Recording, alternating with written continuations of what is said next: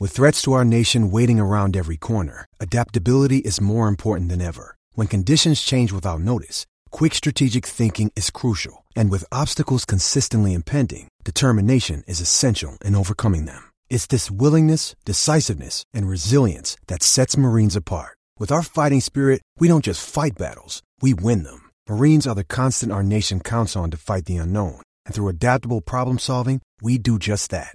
Learn more at marines.com. Survivor 46 is here, and so is On Fire, the only official Survivor podcast. And we have a twist this season.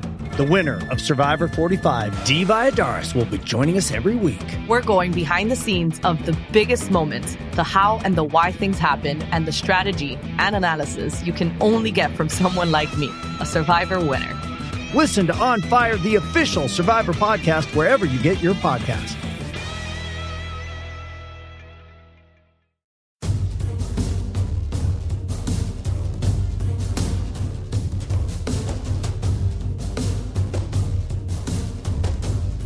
Hey everybody, this is Dan Labbe. And this is Mary Kay Cabot. And Scott Patsko. Scott Patsko makes his triumphant return I to the Orange back. and Brown Talk podcast, sponsored by Sibling Revelry Brewing. Make sure you check them out at Heinen's Acme. They have a tap room in Westlake that we were at last month, Mary Kay, for a big event out there. It was a lot of fun. Hopefully, we'll, we'll get a chance to do some more stuff uh, like that. So thanks to them for sponsoring us, and now they are sponsoring us through our first official head coaching search and hire. And we are at First Energy Stadium right now, where the Browns introduced a few hours ago Freddie Kitchens as their head coach. Um, off the top of my head, I don't think there were any real surprises from this press conference, but I'm wondering from each of you what sort of stood out uh, from what Freddie had to say.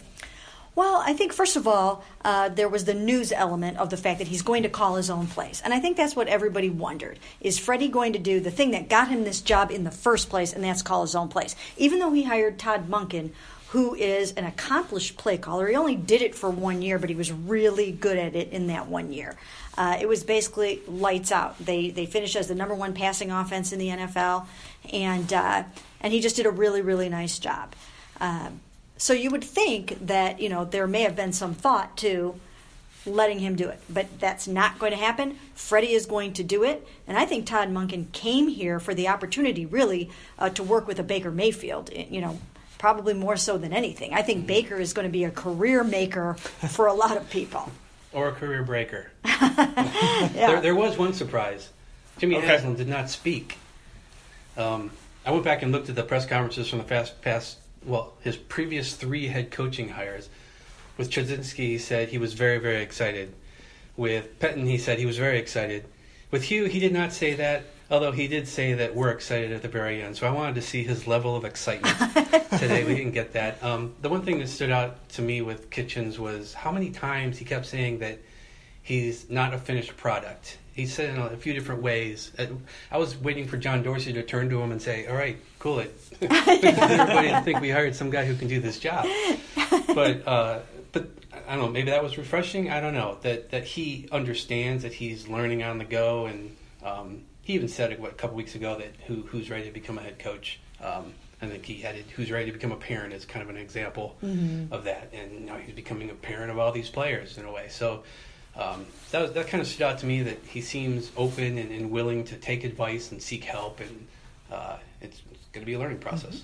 Yeah, I, I think that was sort of the the brand today of Freddie Kitchens. Is here's this guy that um, thought he was qualified, knew he was qualified to do the job, even though, like, like you said, Scott, he did say he's not a finished product, but kind of a guy that was sitting there just waiting and waiting and waiting for his opportunity. And, and when it came along at the end of October, uh, he became the offensive coordinator, took advantage of that opportunity, a lot like Todd Monken taking this job, like you said, Mary Kay, because of Baker Mayfield in part, most likely. Um, Freddie Kitchens knew, hey, I'm if, I can attach myself to Baker Mayfield and be successful, maybe I can get myself into this head coaching ring. And uh, John Dorsey said that uh, when they sat down and put together that initial list of names, that search committee, Freddie was on it. So it didn't take him long to kind of rise from random running backs coach that was hired less than a year ago here uh, to head coach. It's, it's a pretty incredible rise. It, it really is, and and I think one of the big uh, the brand as you talk about the brand, Dan, the the brand of Freddie Kitchens is that he is a man of the people, right? I mean, he is the fan's choice. He's the every fan. He's the Cleveland guy that's sitting next to you at the on the bar stool, right? I mean, all. Exactly. That's who he is. In fact, you know, we asked him today, you know, did you think about wearing the dog pound hoodie? And he said, yeah, I wanted to, but Peter, who is uh, Peter John Baptiste, the PR guy, you know, wouldn't let me. He didn't even want me to have this ball cap on. Uh, but but Freddie won that battle. But but that's what he is. That he is. You know, he's one of us as far as when I, and I'm speaking from a fan standpoint. He's one of, of you guys, you mm-hmm. know?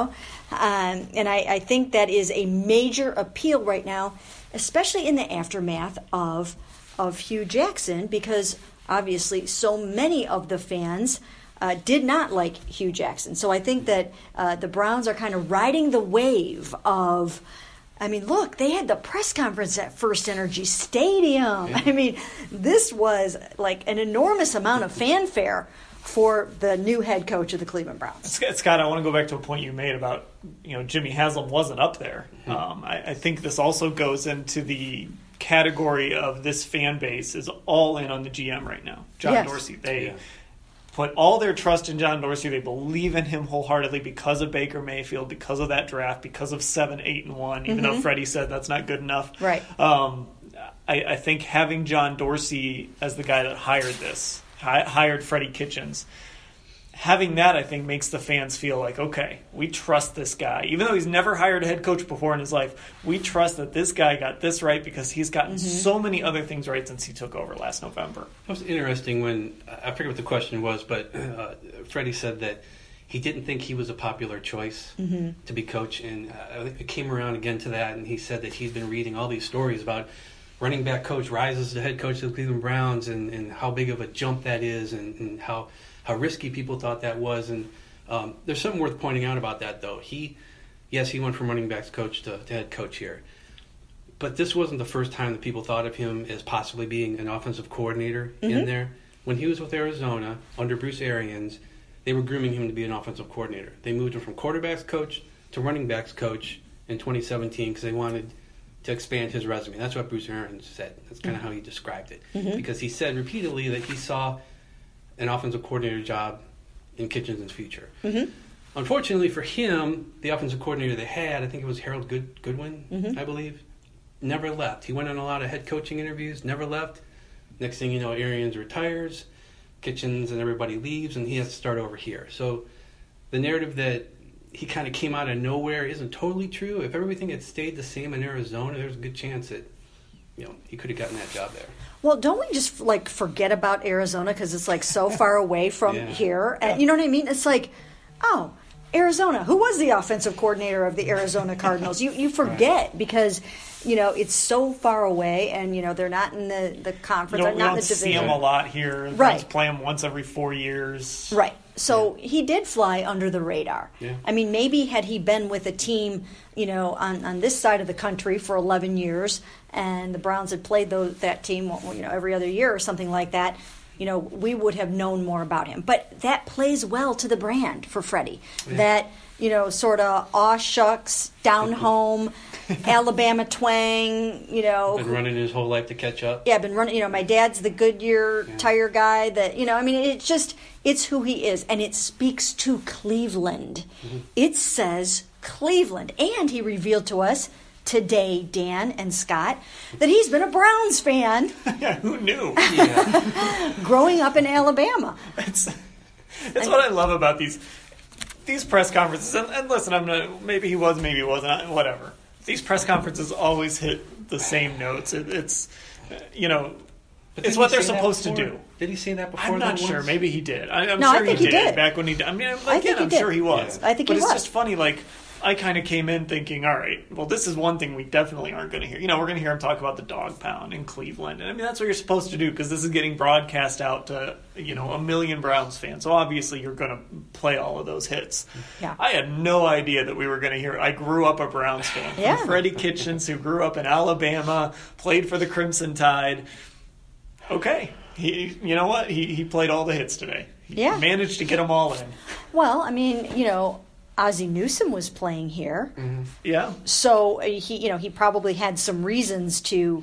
Uh, to watch the Cleveland Browns, so maybe there was some of that to it. But you know, he certainly isn't the only one uh, that grew up in Alabama and was a Browns fan. There, who's another famous, uh, almost Browns candidate? You're putting me on the spot here. Condoleezza Rice, right? Oh, that's oh true. That's yeah. true. I think we She do. never got an interview. Did I think we do. She did not forget, get an interview. I think we do forget though that a lot of people, you know, when they were growing up, whether Yes. it was when Freddie would have been growing up or before then, Right. The Browns were the show, and a lot of people did like those uniforms. Yes. Um, who's I'm totally blanking on the baseball player, Hank Aaron. Yeah. Right. Oh yeah. Turned into a massive Browns fan for really no other reason Brad than Paisley. Paul Brown. uh, yeah, Jim Brown was on the team, and he liked the uniforms. Yeah, So, so- we kind of forget, I think, that the Browns were the show. Was that a subliminal message to the Haslams about the uniforms when he said he Oh, likes yeah. the helmet, hopes it never changes? Absolutely, 100%. But once again, it goes with the brand. He wants a simple helmet. He wants to wear his ball cap. He wants to wear his dog pound hoodie. He he is Cleveland through and through. And I think that uh, the fans are getting really, really fired up about him and about this. They're overjoyed about this hire. And I, I think that factored into the hire. I really do. It, it was certainly, a, even though he said it, it was it was the popular hire. Um, let, let's so let's talk about this. Okay, we, we've said we've talked about in past podcast posts a million things. We've talked about the positives that Freddie Kitchens brings. Let's talk about the challenges now. Now that this is real, now that he's the press conference is over, he's going back to that office. He has a coaching staff. The challenges he's going to face as head coach, and I think the biggest thing is he's taking over a team that is going to be the center of the NFL world really starting after the draft. It's the focus is going to turn to the Cleveland Browns. NFL Network's going to be out here every day next year. Uh, ESPN is going to be all over it. Some website that we've never heard of is probably going to be out here every day covering this football team. This is going to become the national story in the NFL. This is going to become America's team. It's going to be crazier even than when Hard Knocks was here, if, if we're being honest. Um, and the expectation is going to be to win and, and win right away. And we're not talking seven games. We're talking nine, ten, maybe eleven wins is going to be an expectation for this team. So that that's the first challenge he has to face is expectations. Well, I, I agree with you, and that, that is going to be a tremendous challenge. And I've gone back to this numerous times. Now, maybe I'm going to be dead wrong about this, but I think there is something to the fact that uh, they played a lot of bad defenses the last eight games of the season. Okay, not only the four defenses that were ranked so poorly 28th, 31st, 32nd, and 32nd. That was mm-hmm. four of them. But then the Denver Broncos were just on a downward spiral. And in that particular game, they were down three or four cornerbacks, and they lost one or two more during the game, including Jamar Taylor getting kicked out of the Yeah. game. So they were down to smoke and mirrors in their defensive secondary in, in, the, in, in that game. Mm-hmm. So I think, like you said, the expectations are high. And I don't know that they were as challenged by defenses as they're going to be. When I watched some of the games over the weekend and I saw, you know, some of the pressure that was coming at these quarterbacks and, and some of the good defenses that, you know, that played this past weekend, I was thinking, you know, there just there weren't even a lot of times when a cornerback got in there and knocked the ball away and made a really good play, right? I mean, do you remember a ton of times when that happened? Now, part of that is because Baker Mayfield is so pinpoint accurate that he can put the ball exactly where he wants it to go, and most of the time he can put it where only the receiver can get it. He can place it on the right side of the body and all those things. But I think they're going to be challenged more defensively, and teams will be gunning for them. They're going to be game planning for them. They're going to be breaking down the film. They're going to be watching what the Chargers did to contain Baker Mayfield and to keep him in the pocket. They're going to see that if you get a push up the middle, you know that maybe you can rattle him that way. Uh, so that's what I. That's where I think the expectations are going to meet a bigger challenge for them offensively. Yeah, almost every team they played down the stretch was on a big losing streak or Yeah. just starting one or in the middle of it. So for me, the big challenge is going to be kind of what happened out there, press conferences. I think you might have even mentioned this in one of your columns, Dan, about how he's going to be talking to the media five times a week. He's going to have a mm-hmm. radio show. Baker Mayfield's going to be the face of the team, but Freddie's going to be the spokesperson of the team. That's what a coach is, and he's going to be the one that has to go out and explain what he does and why he does it almost every day. And how is he going to handle that? We've seen so many coaches just step in it when it comes to that. I mean, how many times did Hue say something that came back to bite him? So uh, I'm interested to see how that how that works um, and how he reacts when he's the one who has to answer questions about some, what somebody, somebody posted on Instagram. You know, he kind of sidestepped that with with Baker this year, but he might not have that opportunity as the head coach. Um, so dealing with that kind of stuff and, and understanding that he helps shape the perception of this franchise so much by what he says because we're going to write about it. Sports Talk Radio is going to debate it endlessly. People are going to comment about it. Fans are going to call in and complain about it. Um, so, so how he, he handles that, and we've seen just a glimpse of maybe some contempt for the media from him. I believe it was during the season when he talked about how we go searching for controversy. Mm-hmm. Um, He has said it on three occasions now Yeah. that the media creates controversy. Right. But the first thing that he probably will end up learning is that, you know, you might not want to, you know, bash all those people sitting out there in front of you asking you the questions in the press conference. Not that he's bashing, but you know, he's trying to make a point. And I think that's another way that he plays to the fans. You know what I mean? Because, you know, especially right now in this in this period of time, Right. there is a little, you know, sort of, you know, fake news vibe going on out there a little bit, right? So I think it, you know, plays into all of that, you know, the man of the people type of thing. But I think he'll quickly learn that, uh, you know, that the media, if he uses it all properly, uh, you know, can be an asset to him. Well, and you know what? I'll say this, even though he's said all he's said those things about the media. I think he knows what he's doing when he talks to us. Mm-hmm. I really get that sense from him. I've gotten that sense from him from the first day he stood up there and, and talked to us as offensive coordinator. Jokes with us about the wishbone. Mm-hmm. Keeps referring back to that. Right. He knows what he's doing. He's a very media friendly guy. He understands how to do it. Right. The questions are going to come up when he look at some point. He's not going to go five and three in every eight game stretch. Right. You know, he's going to have a three game losing streak. Right. He's going to have a Sunday where everything goes wrong and Baker throws three interceptions and they get blown out by 20 points and just every, everything's terrible. I mean, Baker threw three interceptions against Baltimore and three interceptions against Houston. You know, he's going to have a day like that. And then 10 minutes after that game, he's going to have to walk into that room Right. and, and answer questions that he doesn't want to answer. And, and that's, to your point, Scott, that's the job. He's got to mm-hmm. talk to us four times a week. He's got to talk to us about injuries, about contracts. We don't talk to John Dorsey. We'd see John Dorsey Right. in a press conference setting about three or four times a year and maybe once during the season. So it is Freddie Kitchens that has to answer to everything this that happens with this organization, even things that he might not even have his hands on Right. and and that's where it gets stressful, especially when you have to do that stuff in the midst of like a three game losing streak or maybe a division lead starting to slip away or your starting quarterback just got hurt or, or something you know that's when that's when you really get tested as a head coach Right, and and as as we have brought up before too about the whole notion of expectations, they did not beat a winning team in that last eight game stretch. Okay, the the three winning teams that they played, they lost to.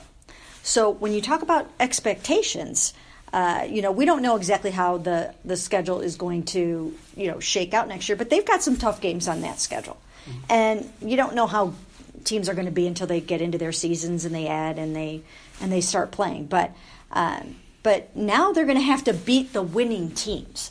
That's going to be a big expectation for him is to beat the winning teams, and I think that gets lost a little in the euphoria of five and three. Another thing that he's going to have to do that I think is going to be a challenge for him, he's got to blend a whole staff now. He's got he's got to be the leader of everybody. Hmm. So not only does he have to lead all the players, but he has to now be the boss, and he's got to lead a staff. And guys are coming from all different walks of life, and the truth of the matter is that John Dorsey helped him assemble this staff. And rightfully so. John's extremely well connected. But these are not people that Freddie necessarily has a lot of loyalty to, and they don't have a lot of loyalty to him. Now, he talked today all about it's we, we, we, we're all going to be. I sounded like a little pig. There's a type, There's a Geico commercial out there right now like that. um, but you know now he is in charge of all of these guys. And think about just think about this. Todd Monken is coming in here. He's got an air raid background, okay, which jives with what uh, with what Baker Mayfield does, and he really understands that, and he was very successful running it. So if times start to get a little tough and things aren't working out, Todd's going to want to bring and put his own stamp on some of this. Then you've got Steve Wilkes. He just came from being a head coach of the Arizona Cardinals, so he's going to have some of his own thoughts on the way that he wants things done. Then you've got James Campen coming in from the Green Bay Packers, and he's the run game coordinator. He's already very tight with J.C. Tretter. They've worked together for three years. He's very tight with John Dorsey. He's coming in with ideas of his own. And so now Freddie has to blend all the ideas and all the philosophies of an entire football staff, a bunch of guys that don't know each other. Yeah. It, speaking of Steve Wilkes, I mean, you know, Freddie's going to have to be able to walk into his office and say, "Hey, you're blitzing too much. Yeah. I don't like what you're doing on defense. Right. You need to change this." And he's going to have to have the cachet where Steve Wilkes is going to say, "Okay, that, fi- that's fine." Right. You know, and then that's again one of those challenges. This is a guy that's never worked on the defensive side of the ball, uh, but and again, Scott, like you were saying, when that defense isn't playing well, Steve Wilkes isn't talking to us. Freddie Kitchens is talking to us. Freddie Right. Kitchens is answering questions about that linebacker or that cornerback or that that safety uh, playing 30 yards off the line. Right. Um, you know, and, and then Freddie's got to be able to deal with the fallout from that. Yep, absolutely. But he's he's personable enough to where you Yeah. can see that happening. Like you could see him walking into anybody's office and delivering bad news or delivering his opinion in a way that, that makes people think, oh, okay, I get it. You know, he's. Do we think Freddie Kitchens yells at people? Can we imagine that? Yes, I, I he think does. so. I he does. yes, because I could see that he was pretty hot on the sidelines uh, in the Texans game uh, when Baker Mayfield threw three interceptions. That like he was really coming down on him. So I, I mean, I, he's got that in him. Well, I mean. Oh, yeah. yeah, he he's got that in him. He's tough, and I think that I, I heard an interview with Gene Stallings on the radio the other day on 92 The Fan, and he was just talking about how tough Freddie is. So I don't think he'll have any problem doing that. I just think it's a matter of pulling together all these. You know, it's going to be like they're all speaking different languages. Even Todd Monken has to learn Freddie's language of his offense. Mm. So instead of him coming in as offensive coordinator and implementing his own scheme, he's got to kind of subjugate himself and be part of what Freddie's doing. So that, that's one thing. I think there's another thing that stands out to me as far as a challenge for, for Freddie, and that is Baker Mayfield and Freddie have a great relationship. They they kid around with each other. We even we heard, heard Baker kidding around when he you know he grabbed his Yeah. beard the other day and said that guy's an idiot. Well, they have that kind of a relationship. It's fun. It's funny. And Freddie said, of course, you have fun when you're winning. We're not going to be having any fun if we're not winning. And they were winning, so they were having you know a good time in that way. Um, but tough times will come, like you mentioned also, Dan. And, and I asked Freddie today, you know, can you continue to have that, you know, yucking it up kind of relationship with with Baker? Now he did have that with Lincoln Riley, and you mm-hmm. pointed out in one of our podcasts, I think that th- that he started out as his coordinator first, and then became his head coach, and they were able to maintain that relationship. But as we all know, Baker Mayfield is a very strong personality, mm-hmm. very very strong personality, and he is he's not a cookie cutter quarterback, guys. No, he's not. And- Where'd you hear that? and we know that you know i mean he he speaks his mind and if he doesn't like something he he's going to say it and it- whether it's to freddie or todd or someone else and so freddie's going to have to strike the balance between you know being baker's friend and coach and also at times probably having to, to discipline him and make sure that he's kind of staying in his lane a little bit yeah. But Go ahead. I was going to say, th- these, a lot of these things, though, we'd be them about anybody. Yeah. Right? But I think Yes. maybe it's more magnified just because Freddie Kitchens has never been a full time offensive coordinator. Right. And we're thinking back to how he got here, and maybe that's the emphasis that we're Yeah. putting on it. Yeah, and I, and I think what it comes down to is we're not saying he can't do these things. We're Right. not saying this won't work. We're not, you know, obviously we're not sitting here throwing a parade just because, you know, that's not what that's not what our jobs are. We're we're talking about the challenges of being a head coach and frankly, when you go 5 and 3 in this city in the second half of the season after you went 1 and 31 the previous 2 years, had a head coach that was not popular, Right. you're playing the Falcons. You're playing a Carolina team with Cam Newton who can barely throw. Look, they did what they were supposed to do against those teams, Right. but I, I mean that's sometimes players like to say, uh, you know, that's stealing, right? Like that five and three, that's kind of what it was. And the Browns did what they were supposed to do against a bunch of teams, and hopefully they'll continue to do that. But now. It, it's just going to be more difficult. It's not always going to be that smooth sailing. There's going to come a point where going five and three in an eight game stretch isn't good enough, and that's that's all we're saying is we just need to see if Freddie Kitchens can handle these things, and hopefully for the fans, hopefully for all of us, because it makes our jobs more interesting, he will be able to. You know, having said all that, though, when you look at the AFC North, I Oh, mean, yeah. it really looks like the AFC North is so on the decline in so many ways. Even okay. the Steelers are starting to fall apart. Oh, the Steelers are definitely falling apart. Antonio Brown is not going to be there next Yeah. year. Le'Veon Bell is already gone. So the Killer Bees are down to one B, and every And offseason, yeah, every offseason he tries to figure out whether or not he's coming back. Right. So it's really a time of transition for the Steelers. It's absolutely 100% a time of transition for the Bengals. I mean, my goodness, they were horrible this year. Now, of course, they should have Andy Dalton and AJ Green back, and you know if they if they play their cards right, they will really upgrade uh, the defense and, and other things like that. But and there's still so much uncertainty in Baltimore Yeah. with Lamar Jackson. I mean, he's got to be able to throw the ball, and if he can't throw the football, right? I mean, so everywhere you, now their defense is really good. Their defense is really good. Although Baker Mayfield seems to have that defense's number, and he was really good in the second half of that game. yeah, and both in, He was he, almost good. threw for 800 yards on the Baltimore Ravens' vaunted defense this year. So you know when you And look Lamar at Jackson takes a lot of hits, yes, a lot. so when you look at the best, probably right now, the best aspect or the best segment of the AFC North is the Ravens' mm-hmm. defense. I mean, in terms of the opponents, and Baker seems to have a handle on that. So I think that Freddie is catching the wave at the right time. The AFC North is on the downslide, and the Browns are on the rise. Yeah. Well, you listen, if this team wants to make the playoffs, they want to have home games because we have seen, Right. Not just this year, but in years past, if if you don't have a home game and if you don't have a bye, you're not going very far in the postseason. Um, so the Browns want to try and win that division next year, and that should be the expectation. And that just goes back to the expectations on Freddie. Here we go. I'm going to throw this at you, Mary Kay, because you brought it up. Uh oh. We we talked about the killer bees. Yeah. There is a killer bee who could be available. Not Le'Veon Bell, not Ben Roethlisberger, Antonio Brown. So I'm going to ask each of you, and I'll I'll answer it first. Would you trade for Antonio Brown? And I've got to tell you, I think I would. I think I think I Well, would well, make a deal. When you say trade, you mean two. Let's say it cost you. Let's say it cost you at least this year's first round pick. At least. Yeah, at least. If we want to get into the nuances of maybe another first round pick, well, then I might back off a little bit. But I, I'll tell you what, I, I, I would. re- I know that they have had issues with him in the locker room this year. I, I know that you know, like I know what's going on, what's gone on here with him, but that kind of talent with Baker Mayfield, I, I would really ser And I, sh- Mary Kay, you can attest to this. I said I wouldn't have given up a first round pick for Amari Cooper. He's been really good in Dallas. Yeah.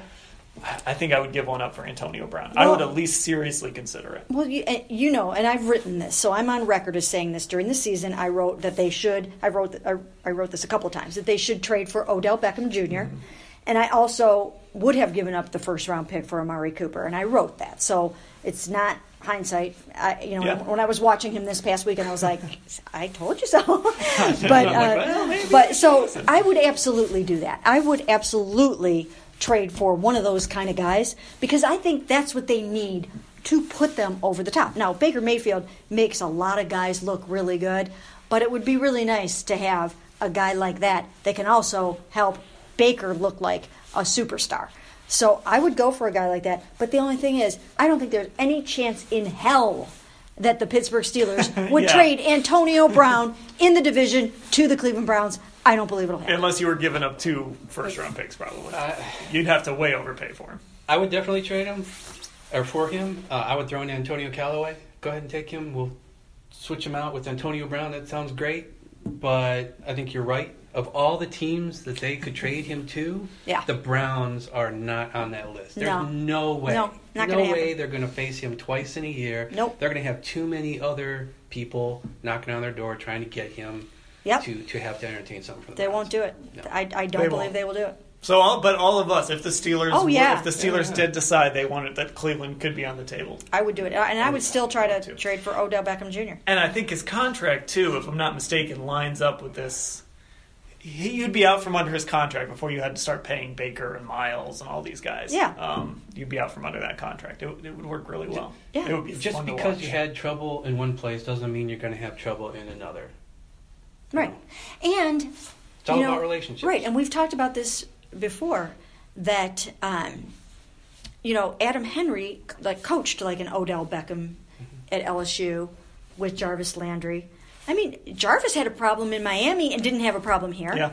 So a change of scenery sometimes, especially with receivers, especially with wide receivers, makes all the difference in the world. You get into a bad position in, in the situation that you're in, and it's hard to dig yourself out of that.